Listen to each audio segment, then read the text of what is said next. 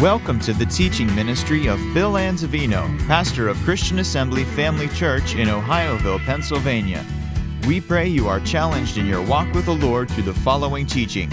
For more information about Christian Assembly Family Church or to subscribe to our free podcasts, please visit us on the web at cafamily.net. We're talking about the gifts of the Spirit. This, I believe, is lesson number six on this subject. And we're going to continue on the vocal gifts or the gifts of inspiration. So let's pray. We give thanks to you, Father, for the Holy Spirit, who is our teacher and guide, who is here tonight to instruct us and enlighten us, to give us the understanding that we need so that we can, dear Father God, operate in the realm of the Spirit as you so desire for all of us, that the whole church may benefit from it. I thank you for utterance in the Holy Ghost. I thank you for changing us from glory to glory by what we hear. And I thank you, dear Father God, that as we grow and develop in the things of God, that we conform to the very image of Jesus and that we can emulate his life here upon the earth everywhere we go. Be glorified in and through each of our lives in Jesus' matchless name. Amen. Amen. So, the gifts of the Spirit. We talked about special faith, gifts of healing, working of miracles. Those are the power gifts. And those are the gifts that what? Do something. We talked about the revelation gifts, the word of wisdom, the word of knowledge, and the discerning of spirits. And those are the gifts that do what? They reveal something. Revelation gifts, they reveal something. Then we have the gifts of utterance, or some call them the vocal gifts or the gifts of inspiration. And these are the gifts of the Spirit that do what? They say something. So they say something. They speak, in other words, for God. And these three gifts are important. Just as uh, be honest with you, when someone asks me what's the most important gift, the best way to answer that question is this the one you need when you need it. That's the most important gift at that time. So, whatever it might be. But um, when it comes to these vocal gifts, prophecy is probably the greatest of the three gifts because prophecy stands alone. And we talked about that last week. Prophecy is is speaking for God, and it's utterance that is inspired by the Spirit of God that tells something. It's forthtelling, it's not foretelling. It's not predicting anything or anything like that. It speaks to men to edify, to build up, to comfort, and so on. And so we talked about that particular gift, and it's greater because of the fact that the one gift stands alone, but it takes two of the other gifts to equal the one gift. And so, if I could say it this way which is greater, a dime or a nickel? Obviously, the dime is greater in value. One dime, it takes two nickels to make a dime. It takes two gifts of the Spirit to equal prophecy. It takes tongues and interpretation of tongues to equal prophecy. So, would you rather have 10 dimes or 10 nickels? Not a hard question. 10 dimes is a dollar, 10 nickels, half a dollar, right? So one's greater than the other. It takes two to equal the one. So just keep that in mind. So we talked about prophecy, and now we're going to talk about tongues. And so in the scriptures in 1 Corinthians chapter 12 and verse 10, let's read the verse. To another, the working of miracles, to another prophecy, to another discerning of spirits, to another divers kinds of tongues, and to another the interpretation of tongues. But notice divers kinds of tongues. In other words, different kinds of tongues. So, by definition, it's supernatural utterance in languages that you have never learned before. You didn't go to school to learn this. It's something that is supernatural that happens in a person's life by the Spirit of God, not by intellectual learning. It's not linguistic ability or anything like that. We talked about this earlier when we began this series because we said it's very important because when you're filled with the Holy Ghost, you speak with other tongues as the Spirit of God gives utterance. Now, there has to be a reason for that. When the day of Pentecost came, they got filled with the Holy Ghost and spoke with other tongues. And it's almost as if God was saying, I'm reinstating a universal language that was lost way back there at the Tower of Babel.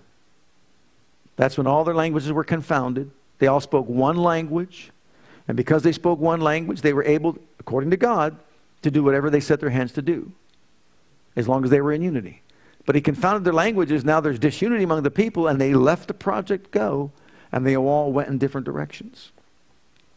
On the day of Pentecost, we have them all coming together and speaking one universal language. And in that place, the power of God was in display and on, in manifestation. And of course, Peter then afterwards spoke the wonderful message that brought 3,000 souls into the family of God. But if that was the initial manifestation of being filled with the Holy Ghost on the day of Pentecost, and we're living in the same dispensation of the church, which is the Holy Ghost dispensation, I don't believe the Holy Ghost has changed at all. He's still the same. As the, Gent- as the Jews got filled with the Holy Ghost, they spoke with tongues. As the Gentiles got filled with the Spirit, they spoke with other tongues. 19 years after Pentecost, when Paul went over to Ephesus, he said, Have you received the Holy Ghost since you believed? They said, We never heard whether there'd be a Holy Ghost. Well, then what were you baptized to? They said John's baptism. He said he baptized unto repentance, but there's one coming after who's going to baptize with the Holy Ghost and fire.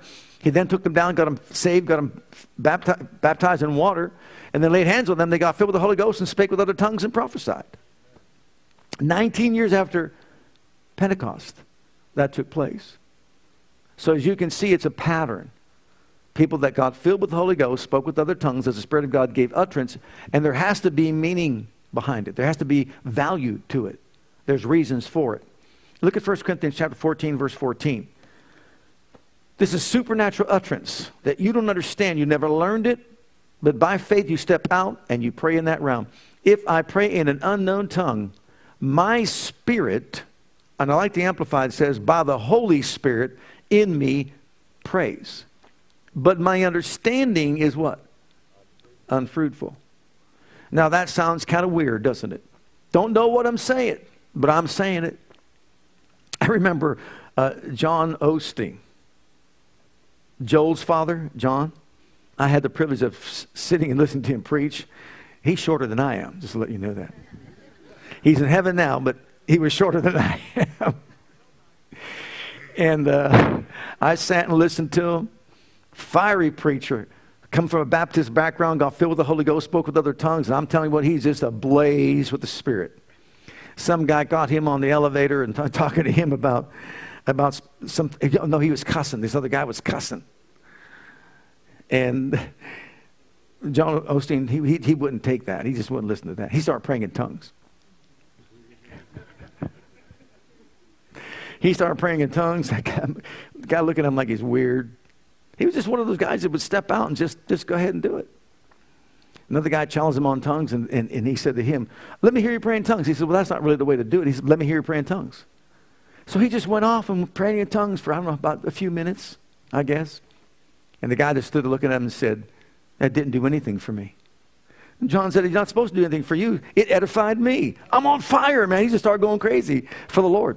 It's not designed to edify you, it's designed to edify me as I pray in the Holy Ghost.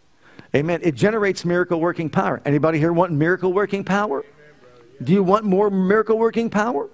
You want to live your life in your own strength and ability or, or God's? As you pray in the Holy Ghost, be being filled with the Spirit, speaking to yourselves in psalms. Notice speaking to yourself in psalms and hymns and spiritual songs, singing and making melody in your heart to the Lord. And as you just release your spirit, you see the Holy Spirit, your spirit, by the Spirit within you, begins to pray in other tongues. You're releasing the Holy Spirit. You're activating the Holy Spirit. You're generating miracle working power in your spirit. And praise God, that power of God is genuine. That power of God is real. And that power of God is dynamic and tremendous in its working. So who wouldn't want that? Think about what Peter did on the day of Pentecost. The one who cowered in fear now it gets filled with the Holy Ghost. You saw you you read it in Acts chapter uh, two. We have a picture where we, we show sometimes it, it happened in was it Zimbabwe or Mozambique? Zimbabwe, I think it was, or one of those two. And cloven tongues, like as a fire, is sitting upon all these individuals that were sitting in a church service just like this. And the fire came down, sitting on each one, a cloven tongue, like as a fire, as it was on the day of Pentecost. They got filled with the Holy Ghost. They spoke with other tongues, just like they did on the day of Pentecost. Now, that's about 2,000 years later. And it's still happening. Think about that.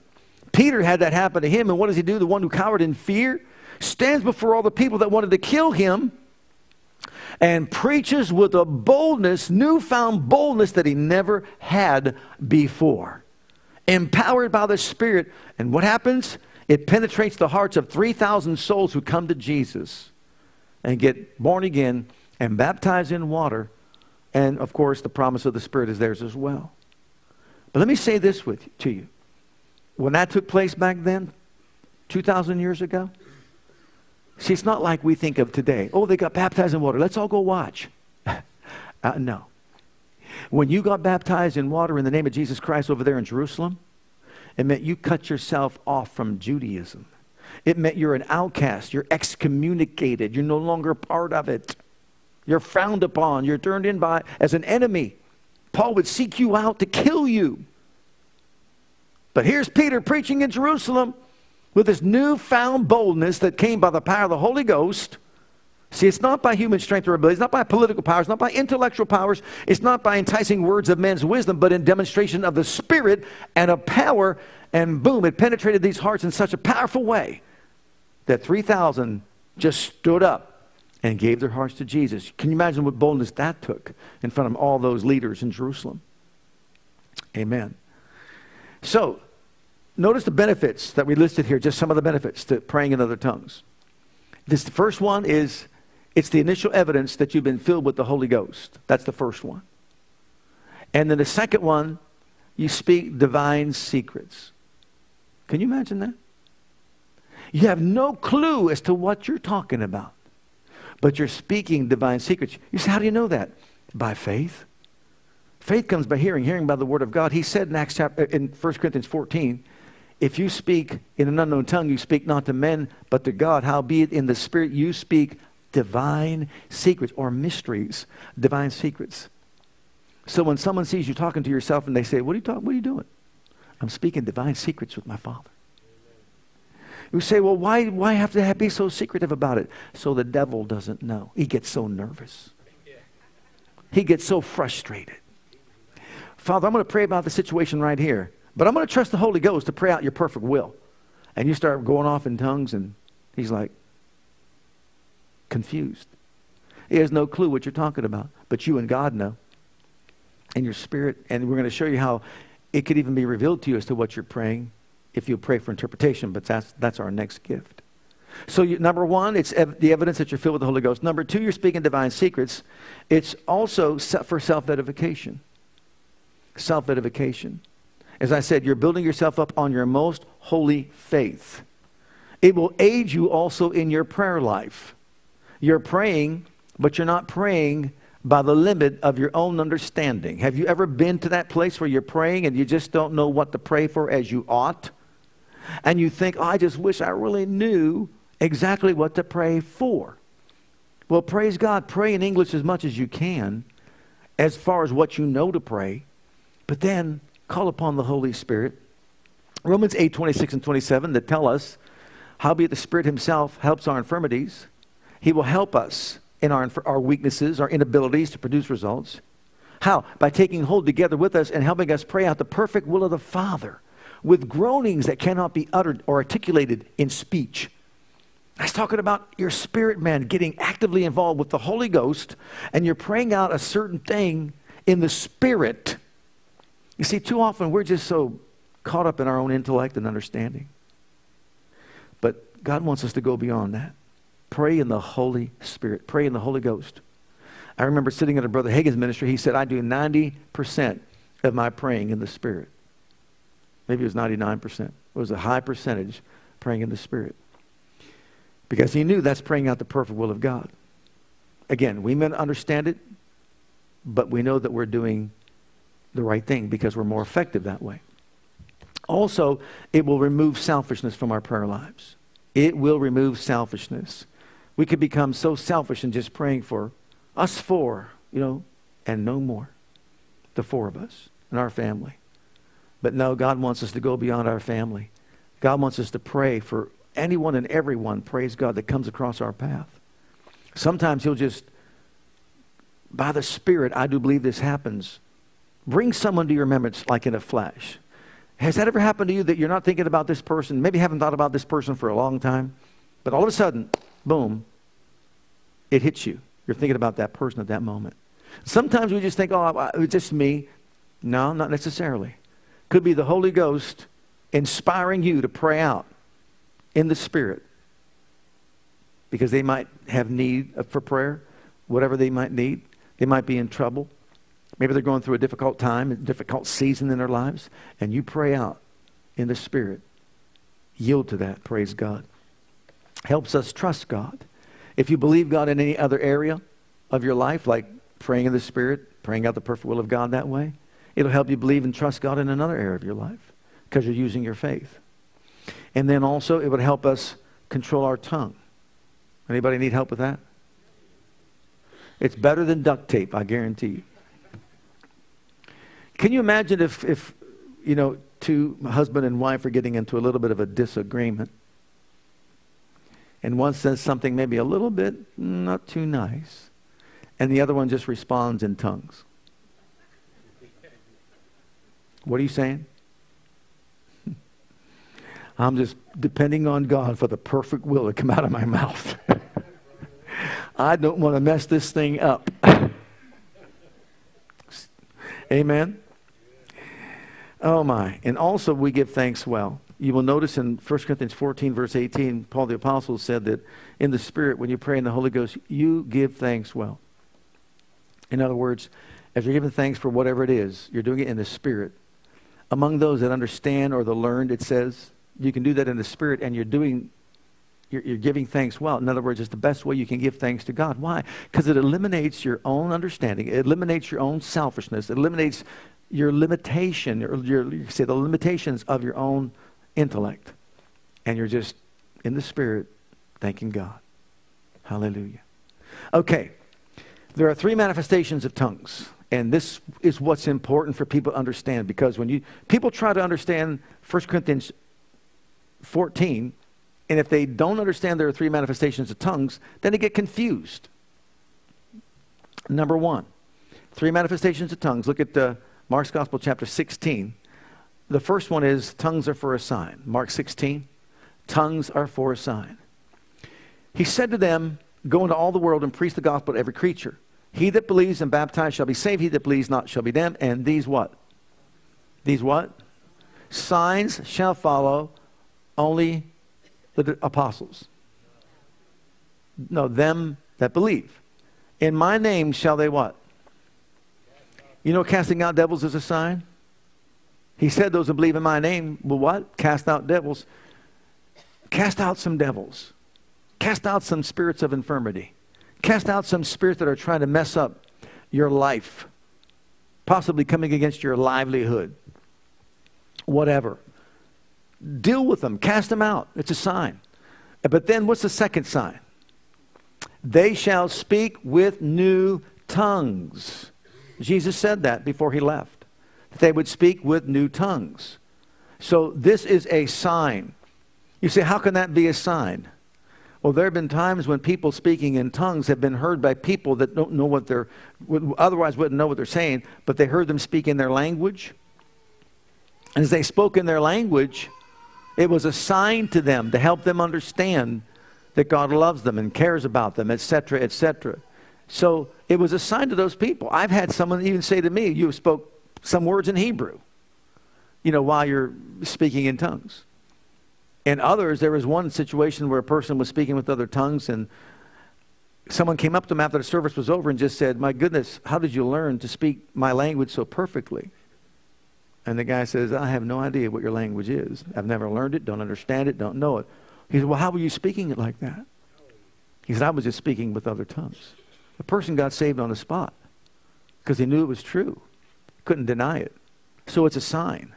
But then there's also ministry tongues. There's a ministry tongues, which is a public use of tongues. And notice if you, if you read 1 Corinthians chapter 14, look at verse 16, verse 6 through 13. Look at those verses. Now, brethren, if I come to you speaking with tongues, what shall I profit you except I speak to you either by revelation or by knowledge or by prophesying or by doctrine? And even things without life giving sound, whether pipe or harp, except they give a distinction in the sounds, how shall it be known what is piped or harp? For if the trumpet give an uncertain sound, who shall prepare himself to the battle? So likewise, except you utter by the tongue words easy to be understood, how shall it be known what is spoken? For you shall speak into the air. There are, it may be, so many kinds of voices in the world, and none of them is without signification. Therefore, if I know not the meaning of the voice, I shall be unto him that speaketh a barbarian, he that speaketh shall be to me a barbarian. Even so, ye, for as much as you are zealous of spiritual gifts, seek that ye may excel to the edifying of the church. Wherefore, let him that speaketh in an unknown tongue pray that he may interpret. So, in public ministry, when you're using tongues in a public setting, public ministry, then it's important to know that that tongue, if you're giving a message in tongues, needs to be interpreted. We'll talk about that when we talk about interpretation. But this is talking about public ministry. Now, the Corinthians were known for just going overboard with the spiritual gifts. Everybody had a psalm. Everybody had a hymn. Everybody had a spiritual song. Everybody had a message. They all came together and they were just all speaking tongues and speaking tongues and speaking tongues, speaking tongues. But what good is that if the people listening don't understand what they're saying? Now, Paul makes it very clear in that particular chapter that there are not only sign tongues, but there's ministry tongues. And because there's ministry tongues, there's going to be rules that apply to ministry tongues. Uh, he wasn't discouraging tongues, but you'll see this. Look at the last one devotional tongues.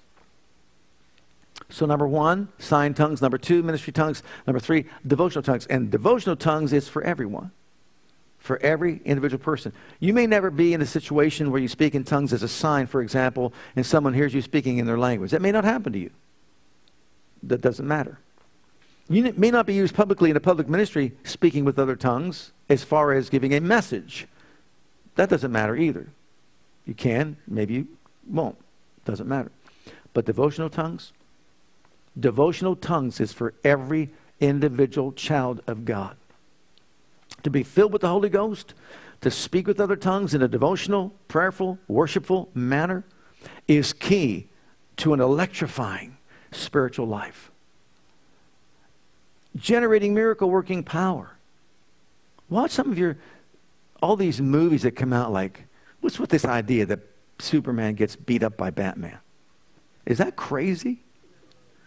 All these movies where you've got people like this and shafts of light come out of their fingers and do all this crazy stuff. Hollywood's out there, isn't it? But what's that tell us? People long for power beyond human scope, right? They do all kinds of things to have that. Back in the Bible days, they drank the blood of lions, the blood of warriors, thinking that they would then get their strength, get their power in so doing. Gross, wouldn't you say? Man, in other words, wants power beyond human scope. Beloved, you are a powerhouse and you don't know it. I'm a powerhouse, and we don't fully grasp it.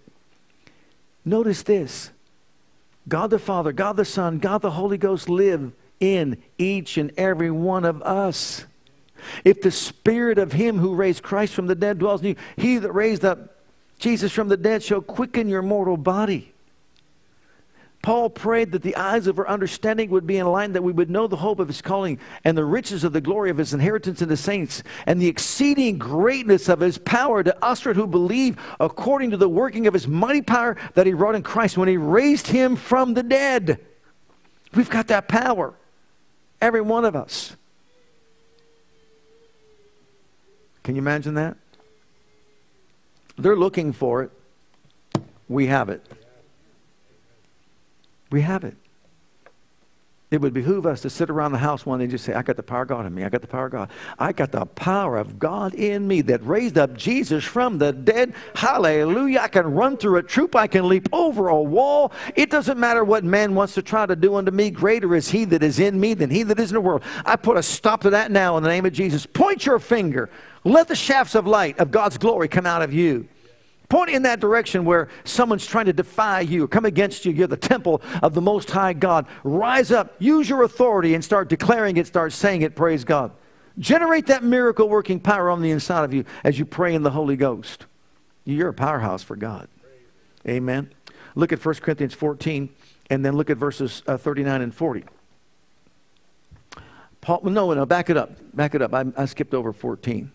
For if I pray in an unknown tongue, notice this, my spirit prayeth, but my understanding is unfruitful or non productive. What is it then? I will pray with the spirit, I will pray with the understanding also. I will sing with the spirit, I will sing with the understanding also. Else, when thou shalt bless with the spirit, how shall he that occupies the room of the unlearned say amen at thy giving of thanks, seeing he understands not what you're saying? For thou verily give thanks well but the other is not edified. I thank my God. I speak with tongues more than you all. Yet in the church, I'd rather speak five words with my understanding, that my, by my voice I might teach others also, than 10,000 words in an unknown tongue. Paul's not discouraging tongues, he's correcting them, he's teaching them, he's instructing them. What happens when you pray in tongues and the proper use of tongues? The most important use of tongues is in your private devotional prayer life during times of worship and praise. And trust me, if you stay there long enough and pray there long enough, it could come up out of you, out of your spirit, some direction that God has for your life. We don't take advantage of all the equipping that God has in, deposited within our being. See, when you get filled with the Holy Ghost, you've got the third person of the Godhead living on the inside of you, which is the manifest presence of God the Father, God the Son, and the Holy Ghost living inside you. And what he wants us to do is take advantage of his presence and pray in the Spirit so he could bring forth out of our spirit some things that will come out that we could possibly understand. We'll explain that when we get to the interpretation. You can pray out your future, in other words, by doing so. But you see, the thing is, too often people get caught up and they just want to do something publicly.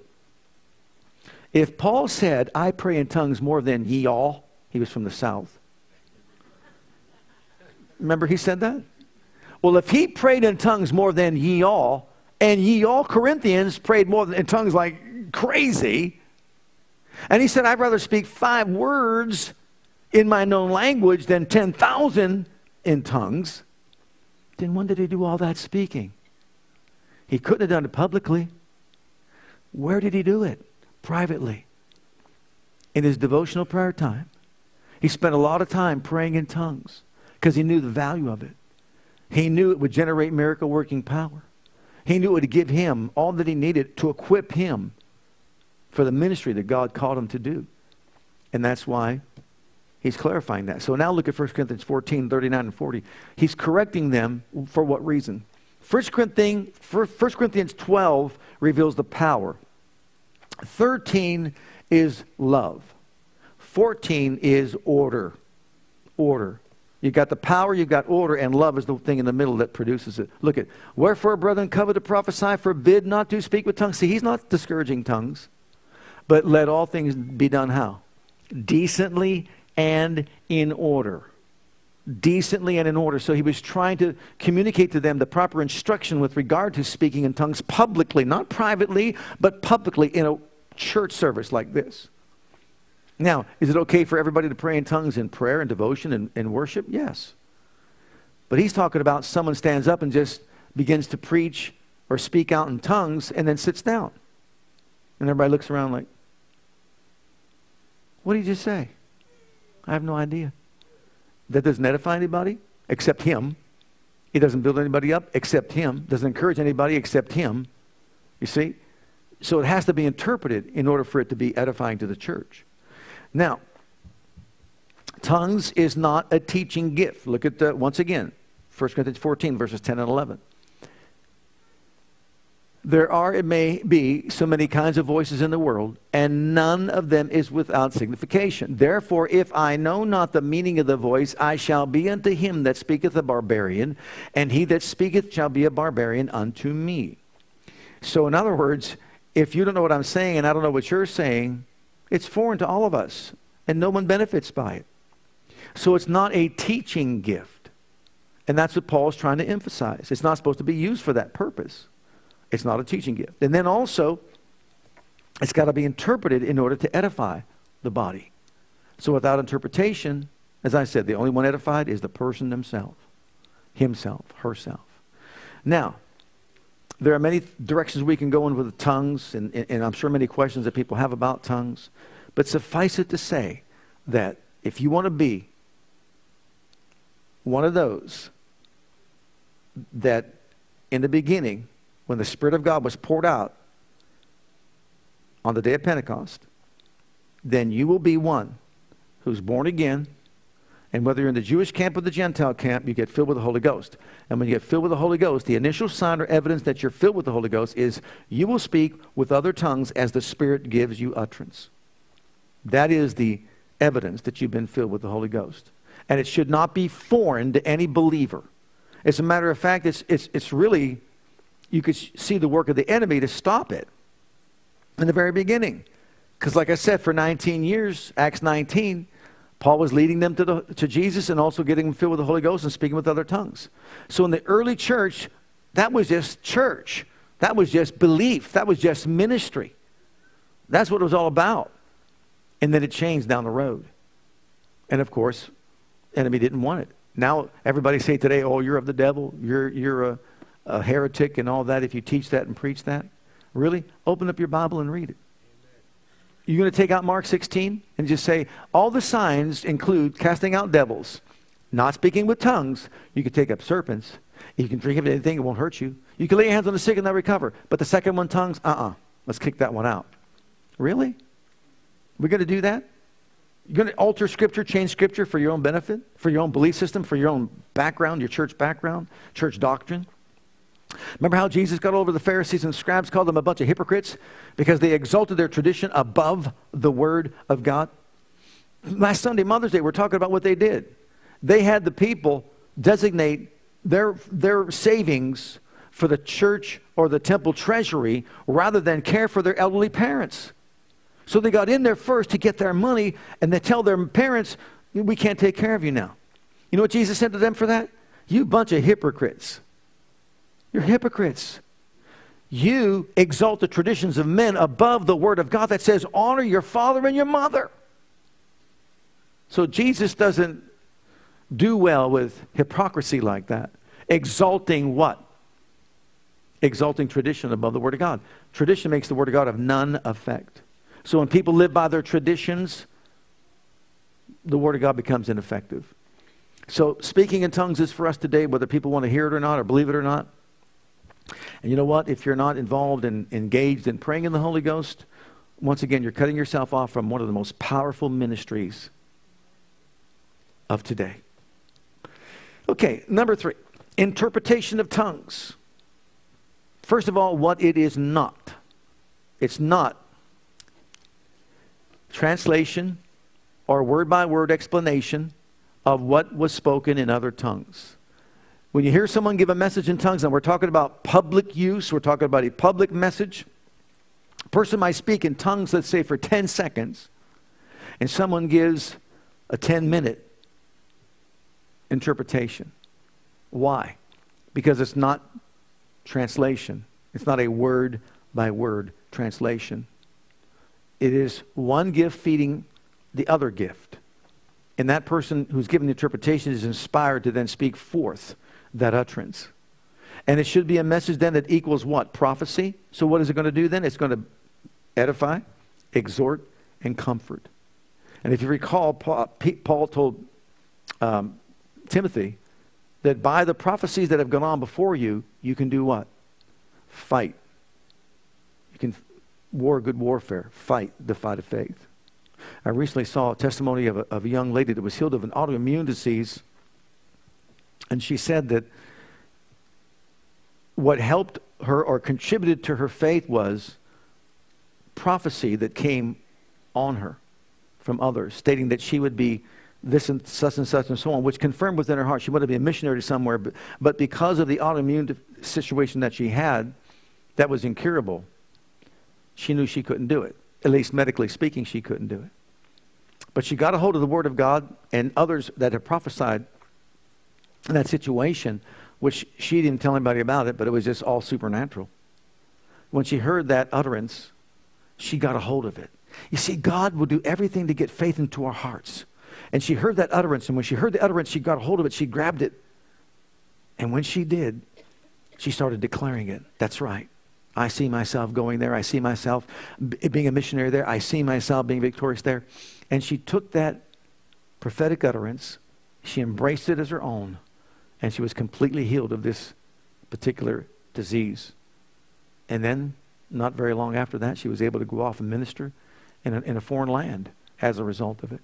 She could have sat back and just succumbed to it and just said, Well, they said there's nothing that can be done about it. And so I just can't do the will of God for my life. But praise God, thank God for the supernatural. Well, what is it? What is this gift? Interpreting, t- interpretation is not, once again, word by word translation, but interpretation of what is spoken in, in tongues by the Spirit, it's showing forth what has been said. So the supernatural interpretation of showing or showing forth of what was spoken in other tongues is what it is. I remember one time just worshiping here. We were in a church here, church service worshiping, and then we start praying in tongues. And then once you start getting praying in tongues for a while, you can shift gears.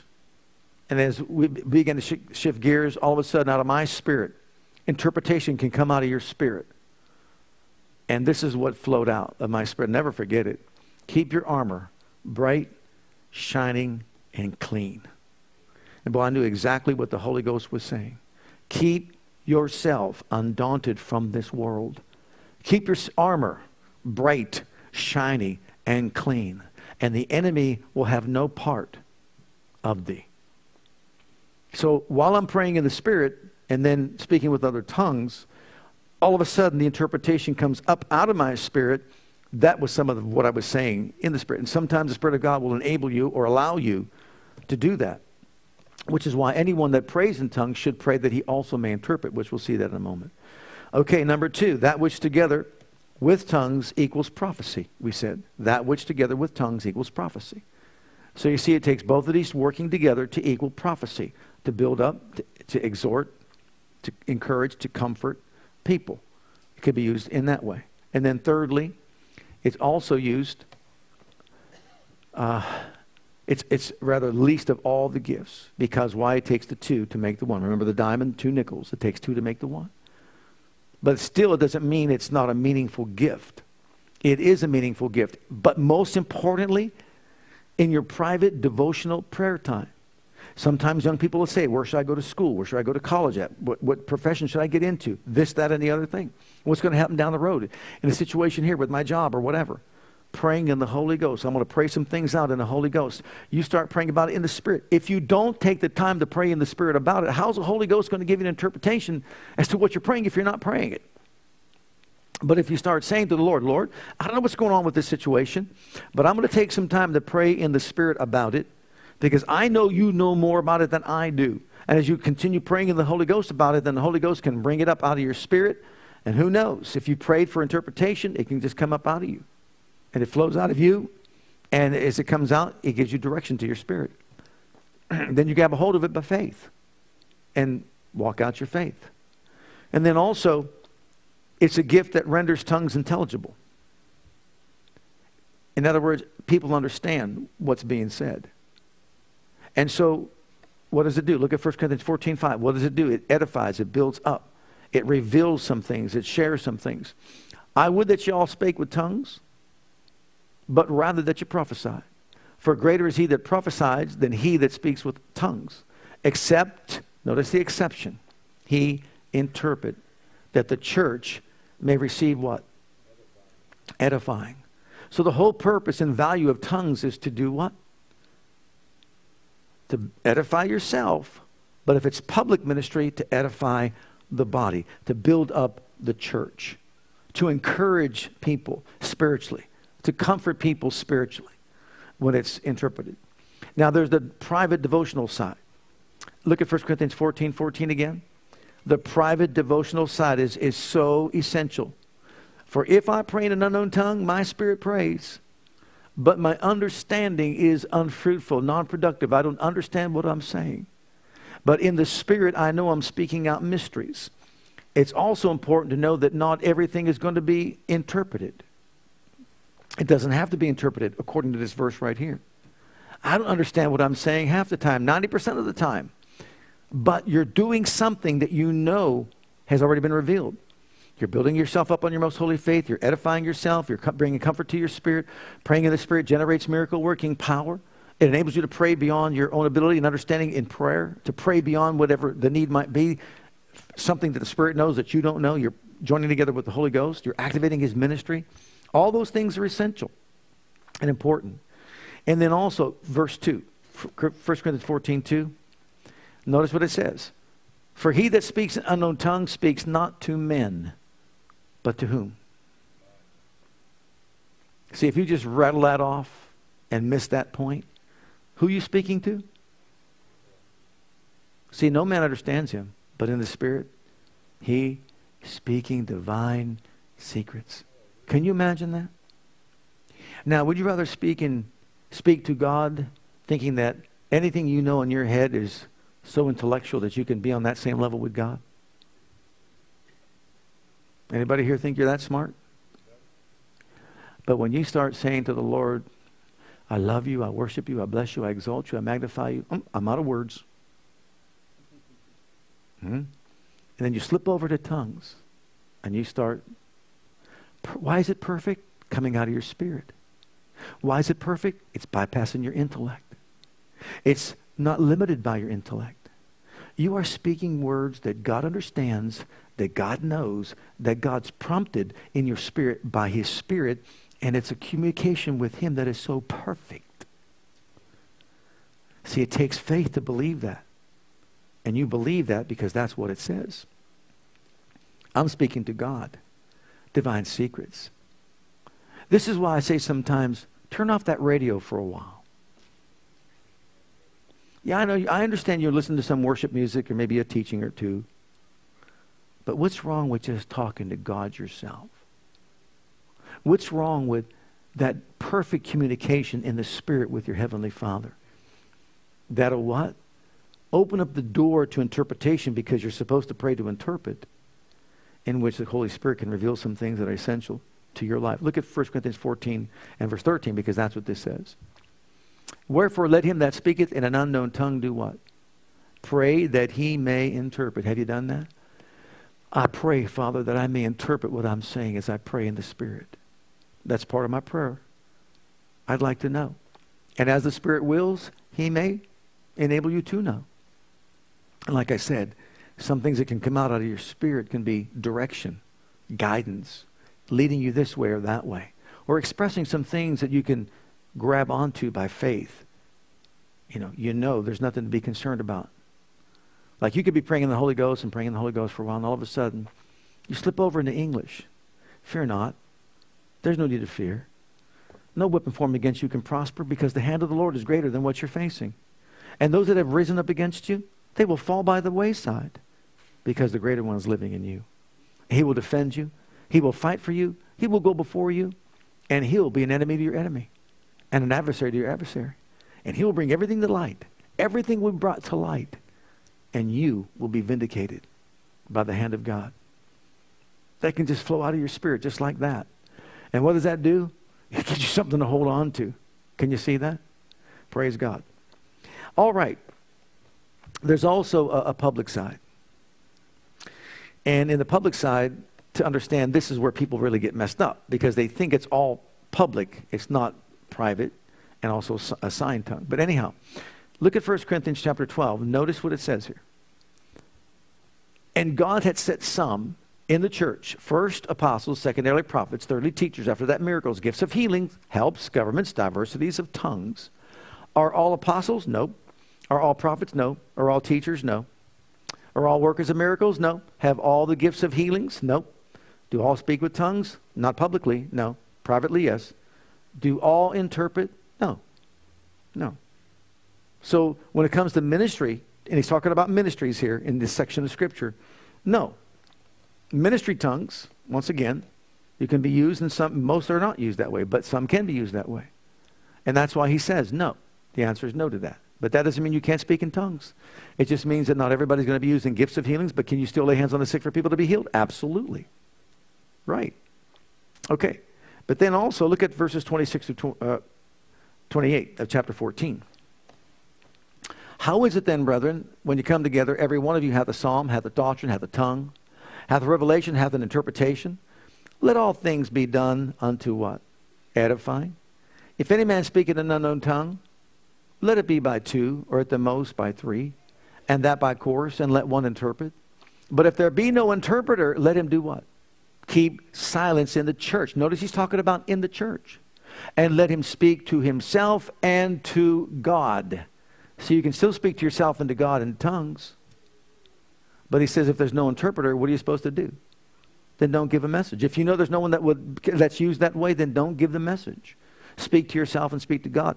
And then you can also prophesy. So it's necessary to speak to do what? To interpret when someone is speaking in tongues or is giving a message. But then notice next in verses 26, 33, and 40. Let's look at these verses first. Verse 26 How is it then, brethren, when you come together, every one of you hath a psalm, hath a doctrine, hath a tongue, hath a revelation, hath an interpretation? Let all things be done unto what? In this verse, what's the emphasis? Edifying. So if I'm going to edify, I either have to prophesy or do what? Speak in tongues and have an interpretation, if that's going to edify. Okay, look at the next verse, verse 33. If for God is not the author of confusion, but of what? Peace, as in all the churches of the saints. so what's the goal here? Peace. So the goal is what? Edifying or edification. Secondly, what? Peace. In all, as it is in all the churches, that's the goal. That's what the goal should be. But then look at the next one in verse 40. Let all things be done how? Decently and in order. So now he's talking about order. Done correctly. So he's trying to, to stop the mayhem and the craziness that's going on. They're trying to conduct themselves in a public setting in a church service, and people think they're mad because everyone had a psalm, everyone had a hymn, everyone had a spiritual song. Everybody's doing all this stuff going all kind of different directions. No one's interpreting anything. And it's just like madness that's going on in a church service. And they think they're super spiritual because they're doing all that. And Paul said, No, no, no, no. Those gifts are not for those reasons. You don't teach in tongues. Can you imagine that? Can you imagine listening to somebody teach a 45 minute lesson in tongues? What the preacher preached about today? Uh, I have no idea. Not a clue whatsoever. It was all tongues. It was all foreign to me. It's not what it's for. But if someone was interpreting, it's a different story. But it's not for teaching anyhow. It's to build up the church, edify the church, bring peace to the church. It's also to be done decently and in order to see to it that within the church, the goal is edifying, building up, encouraging, exhorting, comforting, and doing what? Bringing all the attention to whom? To Jesus. It all goes to Jesus. So these are all the gifts of the Spirit. In conclusion, the gifts of the Spirit are for today, for every single one of us. And every one of us, in the beginning, initially, filled with the Holy Ghost, speaking with other tongues, and tongues is like the doorway into all the other gifts of the Spirit. You step through that doorway, and that's just the beginning of it. And the more you pray in the Spirit, the deeper you get into it. And the more you pray in the Spirit, you generate that miracle power. The more you pray in tongues, praying in the Spirit, what do you do? You position yourself to be used by the Spirit, let's say, in other gifts of the Spirit. You've heard me say this time and time again, but I believe it bears repetition right here. Because when my daughter fell and I was over her body, that body lying there, just horrifying, and I'm praying in the Holy Ghost as fast as I can with other tongues, all of a sudden, the spirit of faith rose up in me. And I didn't have this understanding of these gifts. I didn't know anything about these gifts like I'm sharing with you tonight. I'm talking about even intellectually. I didn't have this revelation or understanding. But as I'm praying in the Holy Ghost as hard and fast as I can, suddenly I know I went like that, but it's almost as if like someone lifted me up like that and, and I just blurted it out. Now I know she's healed. Let's go finish the Bible study. Anybody else, anything else? Get her to an, in an ambulance and get her to the hospital quickly as you can. Imagine that, your little girl falling 10 feet, face first on steps, blood pouring out of her eye. Can't walk, can't even stand up now. And when I said, by the Spirit, I know it was this gift of faith. So, so tongues then came out, and then faith, through the special faith, came out. And when I tell you it was a faith See, special faith goes beyond your faith. It connects with your faith, but it takes you beyond where you're at. Your developmental level of faith, you see, is not being used here. you this is beyond that. And any thought that came in my mind about her not being healed, not even, not even allowed to stay there, I said, she's healed. devil said she's going to die. I said, she's healed. devil said she's never going to walk. I said, she's healed. Her face is deformed, is never going to get normal again. She's healed. I know it. I know it. That's a gift of the Spirit. Now, put a price tag on that. Can you put a price tag on that? And I believe the same thing when Andrew was born. I'm telling you right now, when I think about his birth, and my, my mother in law says, What's going to happen to Andrew? What's going to happen to Andrew? And all of a sudden, in my spirit, fear not, only believe. Like a flash, it was Jairus. Hearing those words, be not afraid, only believe. I just said, We believe. No, no, no, I'm telling, I'm asking, what's going, what's going to happen? We believe. We believe. Came out of my spirit, we believe. And you know the story from there. Every challenge that we face with him, we believe. We believe, we believe. Yes, gifts of the Spirit are for today. And we need them in operation. We all do. And we should all position ourselves to be used by the Spirit. Amen. And you know what? It doesn't matter to me who he uses. He can use anybody here in this church. Doesn't matter who you are. Use anybody, Lord. But remember, it's not all public. For the most part, it's going to be private devotional. Let's all stand together. Let's all gather around the altar before we go. Hi, Pastor Bill here. I want to thank you for joining us today. On behalf of my wife Krista and Christian Assembly Church, I want you to know that we're here to serve you and your family. Whether you have young children or kids in elementary school, if you're a teenager or a young adult, we have a passion to provide a safe and comfortable environment where you can grow in God and build a solid foundation of His love for you. And with that foundation, we encourage you to take the gospel of Jesus Christ with you wherever you go. It is our heart at Christian Assembly to be an outreach, to be the hand of God toward Jerusalem, Judea, Samaria, and the uttermost parts of the world. We want to join as the body of Christ to make one last trumpet call before the final trumpet sound, and through a life of worship, bring in a harvest of people. With whatever gifts God has given you, we want you to be free to share those gifts and talents. Life is most fulfilled when we share God's love with others.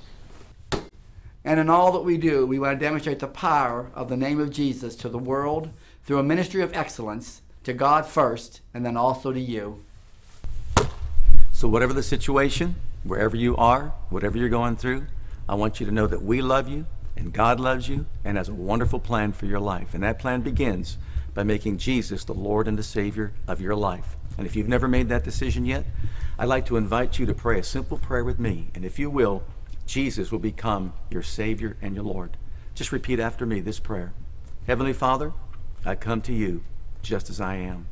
And I believe with all my heart that Jesus died for my sins and was raised from the dead for me.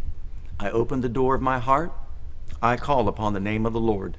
Lord Jesus, come into my heart. I now accept you and receive you as my personal Savior and Lord. Heavenly Father, I have called on the name of Jesus I'm now your child. In Jesus' name, amen. Now, if you prayed that prayer with me, I encourage you to get into a good Bible based church where you can learn to grow in your Christian faith and experience. God bless.